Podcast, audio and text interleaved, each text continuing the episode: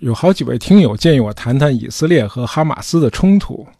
时政这个事儿呢，我可能谈不好。我们曾经在两期节目里头和大家分享过犹太人和阿拉伯人的历史渊源。那么作为补充呢，我们今天来讲一位中东历史上的风云人物。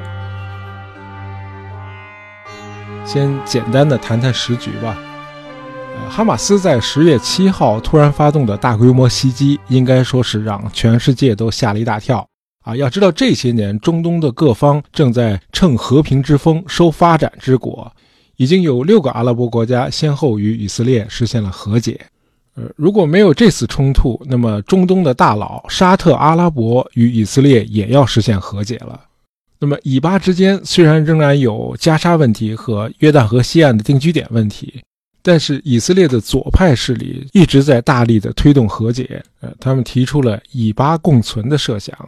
大家知道加沙和约旦河西岸是巴勒斯坦人的聚居区，其实以色列境内也是，在以色列境内生活着190万巴勒斯坦人，占以色列总人口的 21%。他们中很多人拥有巴勒斯坦和以色列双重国籍。那么这些以色列巴勒斯坦人的政党叫阿拉伯复兴运动党。这个党的首领是阿赫迈德·泰比博士，不光是在议会，在以色列政府的内阁成员中也有一个巴勒斯坦人。这种事儿我们一般都不报道，所以很多朋友可能都不知道。那么在这种背景下，哈马斯突然发动如此大规模的袭击，确实是出人意料，以色列完全被打懵了，造成了重大的人员死伤。那么哈马斯选择在10月7号发动突然袭击，也是很有象征意义的，显然是为了纪念50年前的第4次中东战争，也叫赎罪日战争。1973年10月6日，埃及和叙利亚突然从两个不同的方向攻入以色列。当时的以色列和这次一样，也是被这突如其来的进攻打懵了。一些历史学家把以色列在那次战争的初期遭受的重大损失归咎于时任的女总理梅厄夫人。说这位铁娘子在战争临近的时候对来自各方的警告充耳不闻，未能使国家做好应战准备，导致以色列遭受了历史上最大的一场灾难。那么今天呢，我们就来谈谈这位铁娘子梅厄夫人。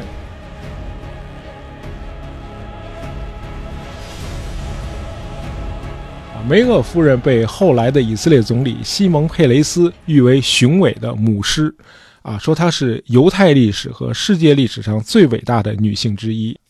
甚至在对手的阵营里，我们也能听到对梅厄夫人的赞誉。埃及总统萨达特对梅厄夫人的评价是相当高的。梅厄夫人去世的时候，萨达特深表悲痛，称梅厄夫人是第一流的政治领袖，说是她开始了和平的努力。不过得承认，对我们中国人来说，梅厄夫人几乎是个完全陌生的历史人物。我猜很多朋友甚至都没听说过这个名字。梅厄夫人是近代历史上第一位凭借自身价值靠个人奋斗，而不是靠世袭头衔或者家族影响登上最高权力的女性，非常了不起。任何一位优秀的领导人都强烈地意识到要保护好他的国家。那么与众不同的是，梅厄夫人对以色列的这种意识更像是一种本能，就像一位母亲对她的孩子的感情那样强烈。担任总理的时候，梅厄夫人已经70岁了，她常常把内阁成员叫到她家里讨论国家大事。在和部长们谈话的同时，总理还不时地走进厨房，她忙里忙外给大家煮咖啡、烤苹果馅饼，还做她最拿手的汤。你可以脑补一下这个场景，那不就像是一个老母亲围着自己的儿子们团团转，照料他们的吃喝吗？遗憾的是，以色列外部的恶劣环境决定了多数内阁决议都不大可能是在这种其乐融融的氛围内做出的。梅厄夫人担任总理的第3年，就发生了震惊世界的慕尼黑奥运会惨案。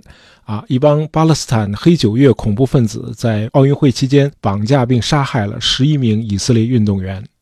这场惨案让梅厄夫人异常的愤怒。她说，在慕尼黑，一边是犹太人遭到绑架和屠杀，另一边人们却在观看体育盛会。犹太人是孤独的，没有人会保护我们，只有犹太人自己保护自己。梅厄夫人果断签署了对黑9月的刺杀令，他命令以色列的特工组织摩萨德找出所有参与慕尼黑惨案的恐怖分子，把他们统统杀掉。2005年，大导演斯皮尔伯格把这个一命抵一命的复仇式追杀故事搬上了荧幕啊，大家可能看过这部电影叫《慕尼黑》。梅尔夫人一生中曾有过3种国籍。8岁以前，她是个生活在乌克兰的犹太女孩；23岁以前，她是美国人；1948年以后，她是以色列人。在他的自传《我的一生》里，梅厄夫人写，他出生在沙皇俄国，在今天的乌克兰基辅。5岁那年，一家人搬到了基辅以西280英里的平斯克。他父亲是个木匠，母亲是家庭妇女，他还有一个比自己大9岁的姐姐叫谢伊娜。梅厄自己的名字叫戈尔达。小戈尔达对童年时代记得最清楚的一件事是，他父亲在他们家的门上钉满了厚木板。听大人们说，俄国人要对犹太人展开一场大屠杀。当时的小戈尔达完全不知道大屠杀是什么意思。在世纪之交，沙皇俄国对犹太人的集体迫害已经达到了病态的程度，成千上万的俄国犹太人死于非命。在那些岁月里，手拿棍棒和刀子的暴徒们到处搜查迫害犹太人。当时喝醉了酒的警察经常在星期六的晚上敲他们家的门，殴打他的父亲啊，仅仅因为他是个犹太人。那么一家人常常要躲在漆黑的屋里头，在胆战心惊中度日。这使小戈尔达惊恐万分，他对早年在俄国的记忆已经很模糊了，而这些记忆大多是寒冷、饥饿、贫穷和恐惧，尤其是恐惧。小戈尔达8岁那年，一家人移民到了美国，在威斯康辛州的密尔沃基市定居下来了。当时密尔沃基市大概有30万居民，其中近1万人是从欧洲逃到美国来的犹太人。小戈尔达觉得自己突然身处一个完全不同的世界，这里的男人不蓄大胡子，人们的衣着都很整洁，讲着一种截然不同的语言，街上奔跑着数不胜数的私人汽车。小戈尔达在街上注视着一个和他同龄的小姑娘，只见这个小姑娘穿着泡泡袖的衬衣，还穿着高跟鞋，推着一个婴儿娃娃的小车，车里头一个洋娃娃躺在枕头上啊，这个画面给他的印象太深了。晚年写回忆录的时候，他还记得这个场景。他在回忆录里写，来到密尔沃基的最初几天，他是在神志恍惚中度过的，周围的一切是那样的不真实。当然，孩子对新环境的适应能力是很强的，戈尔达很快就融入了这个新国家。他就读于这里的一所公立学校。1979年梅厄夫人去世后，这所学校就更名为戈尔达梅厄学校啊，一直到今天。那么在戈尔达就读的那个年代，美国的公立学校的资金远不如今天那样宽裕，学生们得自己准备教材。很多孩子都是使用家里的哥哥姐姐或者邻居大孩子用过的课本。结果到了1908年，学校董事会突然宣布要启用一套全新的教科书。那么买整套的教科书对一些贫困家庭来说还真是个不小的负担。那为了帮助这些来自贫困家庭的同学，这年才10岁的小戈尔达显示出了他的聪明才智和极强的组织能力。他和几个同学一起租了一个大厅，在那里搞了一场义演活动，同学们各自表演自己的才艺。戈尔达表演的是诗朗诵，然后呢，把挣得的门票钱给贫困家庭的同学买新的教材。那么读完初中之后，戈尔达的父母觉得啊，一个女孩子读这么多年书已经差不多了，就想安排她嫁人。戈尔达不干，她坚持要继续读高中。当时她的姐姐谢伊娜住在丹佛市，她就逃到丹佛去和姐姐生活在一起。姐姐谢伊娜热衷于政治，在姐姐这里，戈尔达第一次接触到了社会主义和犹太复国主义这些思想。所谓犹太复国主义，就是号召散居在世界各地的犹太人返回他们古代被赶出来的那个家园巴勒斯坦，在那里重建犹太国家。当时发动犹太复国主义的一个重要诱因，就是我们不久前讲的那个德累福斯案件。这个案件给当时的欧洲犹太人以极大的震动，没想到在自由和启蒙思想的发源地法国也会发生如此恶劣的反犹事件。在德累福斯案件闹得沸沸扬扬的时候，一位叫赫兹尔的犹太裔记者写出了一本小册子叫《犹太国》。他在这本书里提出了犹太复国主义的理论和纲领，那么受到他姐姐谢依纳的影响，戈尔达加入了国际犹太复国主义劳工运动的美国分会。1914年，戈尔达回到了米尔沃基与父母和解。那么这时候第一次世界大战已经爆发了，戈尔达和他的父亲加入了一个人民救济委员会，这个组织旨在帮助在战争期间受到迫害的欧洲和中东的犹太人。戈尔达以极大的热情投入到相关的社会活动中。那么从米尔沃基师范学院毕业后，戈尔达成了一名教师，他结识了一名从事广告业的犹太移民，叫 Morris Marson。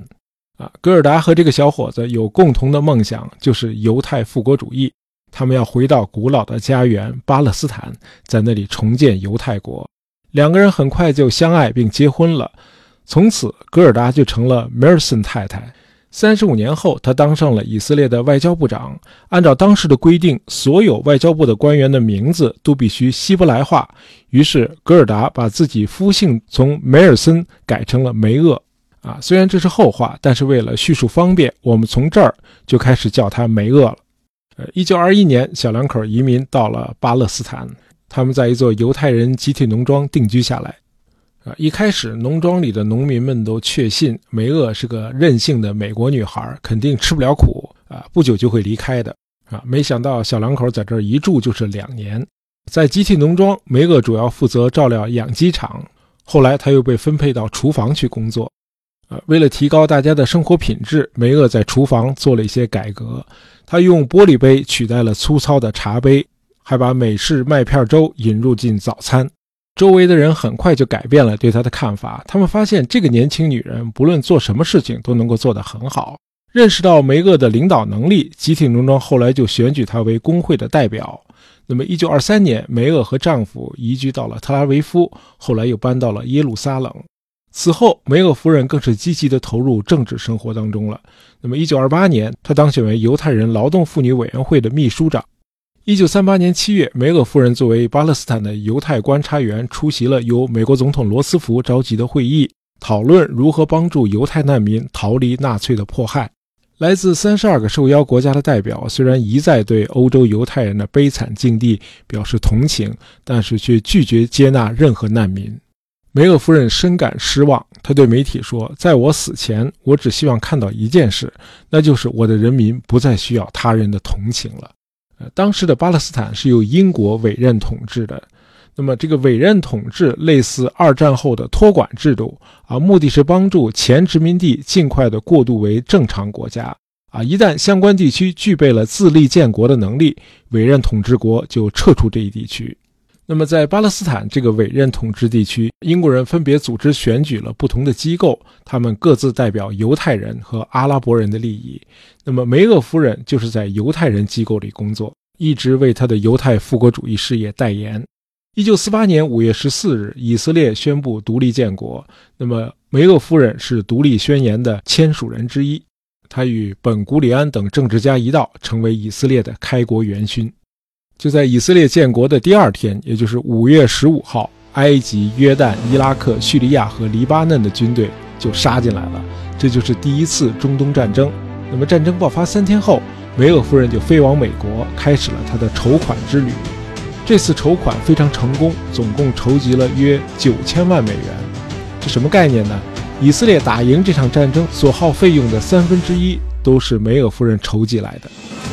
之后，梅厄夫人又被派往莫斯科，担任以色列驻苏联大使，后来又被本古里安总理任命为劳工部长。梅厄夫人是一位立场坚定、敢说敢为的女强人，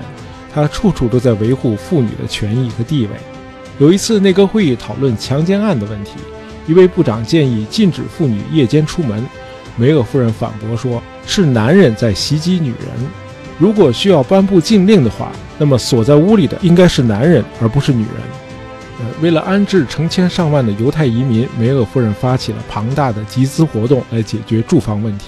她还参与制定了以色列的职业教育计划。1956年，梅厄夫人被任命为外交部长。在以色列这种群狼环伺、危机四伏的国家，担任外长可是个不小的挑战。当被问及作为一名女外长有什么感触的时候，梅厄夫人只是微笑地回答说，我不知道，我从来就不是一位男部长。女外长上任伊始就赶上了第二次中东战争史称苏伊士运河危机。这次是利用英法两国与埃及争夺苏伊士运河，那么以色列搭了一个便车，趁机从老对手埃及的手里夺下了西奈半岛。后来通过讨价还价，以色列又把西奈半岛的大部分地区还给了埃及，从而实现了与埃及暂时的和平。据说梅厄夫人担任外长期间，常常一天要工作18个小时。从面容上一看就知道，梅厄夫人是个毕生都从事劳动的妇女。她满脸沧桑，脸上的阴影显示出她经常用脑过度，而且精神压力很大。梅厄夫人总是用她的不可撼动的冷静来应对各种危机，但她同时又是个热情坦荡的人。身为政客，却很少掩饰她自己的真实思想。她曾经这样坦率地讲，以色列不可能既大量占领阿拉伯土地，同时又是个民主国家，因为如果占领阿拉伯的领土，我们的选民中就会有很多人是阿拉伯人，因此以色列只能占据真正属于他自己的地方。那么2005年，后来的以色列总理沙龙从加沙地带撤出所有的以色列军民，也是出于同样的考虑。因为占领加沙毕竟是个暂时的非正常的状态，你不可能永远的占领一个地区，你还是要与当地的巴勒斯坦人达成某种共识。然而事实是，双方连最基本的共识都无法达成，那索性就把以色列人全都撤出来，然后建个隔离墙，大家各过各的。那么后来，巴勒斯坦的武装人员经常从加沙地带向以色列境内的目标发动袭击，于是以色列就加强了对加沙地带的封锁和军事打击。那么到了2007年，最激进的伊斯兰抵抗组织哈马斯全面控制了加沙。那么作为回应，以色列关闭了加沙地带通往外界的关口，只提供一些生活必需品，包括水电、天然气等等。那么所幸的是，在以色列左派势力的推动下，内塔尼亚胡政府开启了一系列对加沙的经济援助计划，包括允许加沙的巴勒斯坦人进入以色列境内打工，这个我们一会儿还会谈到。好，我们回来继续讲梅厄夫人。1966年，梅厄夫人被诊断出患有淋巴癌，她辞去了外长职务。这年她已经68岁了，也该退休回家享受天伦之乐了。没想到3年后，以色列总理艾希科因为心脏病突发突然去世。那么为了防止党内出现权力斗争，以色列工党的大佬们一致要求德高望重的梅厄夫人重新出山，担任政府总理。梅厄夫人答应重新出山，是因为党内的大佬们曾经向她保证说，让她领导内阁仅仅是个过渡。结果梅厄夫人再次证明了她的领导能力。1969年工党赢得了大选，大伙儿认为下届总理还是非梅厄夫人莫属。作为一位女总理，从为人处事的方式上看，梅厄夫人简直与男人没有什么区别。她也期望人们把她当做一个男人来对待，不需要让着她。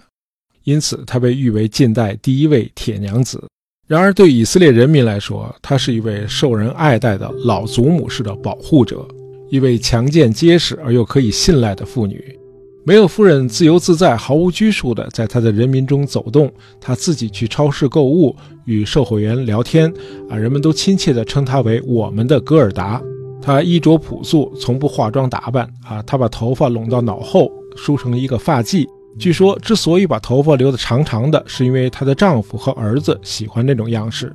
在外交场合，通常都是在摄影记者照相的时候，他会与外国领导人闲扯，把记者们打发走之后，他就点上一根香烟，立即着手工作。让梅厄夫人饱受诟病的事件，就是前面提到的那个赎罪日战争，就是第4次中东战争。战后公众指责政府说，为何在战争爆发之前没有能够及时备战，从而导致了以色列遭受了重大的损失。据说在战争爆发的前2天，梅厄夫人从以色列的情报部门获悉，叙利亚军队正在戈兰高地集结。梅厄夫人对这个情报感到很震惊，她认为这个情况与第3次中东战争之前的情况很相似。然而梅厄夫人的助手们却建议她不要担心，他们说事情通常不像看上去的那么严重。可是很快，更多的情报显示战争已经迫在眉睫了。梅厄夫人召见了国防部长达扬和总参谋长艾拉泽尔将军。达扬坚持认为战争不大可能爆发，但他同意可以先动员空军和2个步兵师，而总参谋长主张全军总动员，并对叙利亚军队发动先发制人的打击。那么10月6号早上，梅厄夫人发布了总动员令，但是他拒绝对叙利亚发动先发制人的打击，理由是如果以色列先动手，他将得不到盟国的军事援助，尤其是美国的援助。美国国务卿基辛格事后证实了梅厄夫人的这个判断。基辛格在他那部《白宫岁月》里写，如果以色列发动了先发制人的打击，他就不会得到美国的支持。6个小时后，战争果然爆发了。叙利亚和埃及经过周密准备，突然对以色列发动了2线夹击，那么叙埃军队首战告捷，以军受到重创。然而在美国的大力援助下，以色列几天之后就扭转了颓势。到了26号，联合国停火令生效的那天，叙利亚军队已经被以色列赶出了戈兰高地。埃及这边就更惨了，以军甚至越过了苏伊士运河，离埃及首都开罗只有120公里了。现在看来，梅厄夫人10月6号发布总动员令是个明智的决定啊，尽管发布的稍微有点晚。在1973年12月的大选中，以色列工党再次获胜，但是执政联盟在议会中的席位没能达到绝对的多数。第二年4月，梅厄夫人辞去了总理职务，1个多月后，她又放弃了自己的议员身份。那么梅厄夫人说，她退出政坛是人民的意愿，她担任总理的时间已经够长了，以色列需要一个新的联合政府。1974年6月3号，伊扎克拉宾组成了新的内阁。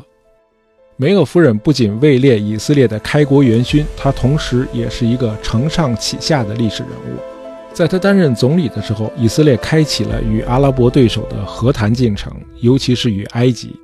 他执政的时候也是以色列经济高速发展的时期。那么经济发展起来之后，和所有的发达国家一样，以色列也出现了劳动力严重不足的问题，而周边众多的巴勒斯坦人正好解决了劳动力短缺的问题。于是以色列的企业就开始大量的雇佣巴勒斯坦人。那么受到美欧思潮的影响，以色列也开启了他的白左化进程，越来越多的以色列左派主张给巴勒斯坦人与本国公民同等的待遇。那么进入21世纪之后，以色列的左派势力一直致力于改善加沙巴勒斯坦人的经济状况，他们推动议会立法，在加沙开展了一系列的长期项目，他们想通过经济援助缓和巴以冲突，甚至想与巴勒斯坦方面营造一个命运共存的未来。那么近年来，以色列正在与阿拉伯世界实现关系正常化，以色列的左派人士认为这是个很好的缓和巴以矛盾的契机。要知道，左派在以色列的总人口中可不占少数。在过去的几个月里，反对内塔尼亚胡司法改革的以色列民众竟然多达 46%， 这些人可都是左派，而支持司法改革的人还不到总人口的 35%。那么左派人士认为，他们有责任在和平的环境下扶助加沙巴勒斯坦的底层民众。然而哈马斯发动的这次惨烈的恐怖袭击，却让以色列左派倡议的所谓以巴命运共存瞬间成了泡影。显而易见的是，恐怖袭击之后，以色列的右翼强硬派欣慰地看到，这个国家又实现了空前的团结，以色列又一致对外了。很遗憾，继世界的其他地区之后，历史又在中东开了一次倒车。好，今天的节目就到这儿。本期节目是由我们的听友醒来一切平安和空空灵荡荡以及总是那么玄乎这几位听友点播的，希望你们喜欢。好，我们下期再见。